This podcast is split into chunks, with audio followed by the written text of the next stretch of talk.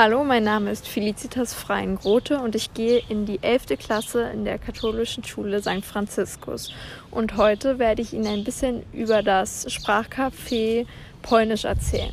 Das Sprachcafé Polnisch steht in Berlin-Pankow und ist ein Café oder ein Begegnungsort für Sprache und Kultur. Es ist ein kleines Café.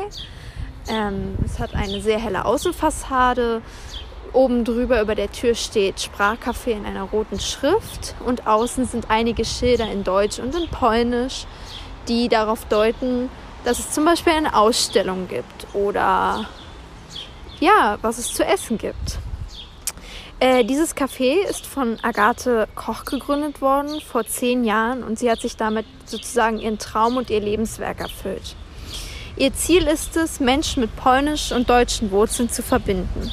Sie wollte, dass ihre Kinder die polnische Sprache und Kultur nicht verlieren. Heute ist es ein Treffpunkt für Kinder und Erwachsene. Es gibt Treffen, wo sich die Menschen unterhalten, Themen austauschen, einander helfen, voneinander lernen und diese Gespräche und Unterhaltungen und Zusammenkünfte sind entweder auf Polnisch, auf Deutsch oder auch auf anderen Sprachen. Des Weiteren gibt es viele Angebote, zum Beispiel für Kinder, gemeinsames Basteln, polnische Bücher lesen, Musik machen am Klavier, Backen und Kochen. Aber diese Angebote gibt es auch für Erwachsene. Es gibt unzählige Veranstaltungen, Flohmärkte, Nachhaltigkeit leben, Black Lives Matter, Kontakt, äh, Konzerte und Veranstaltungen.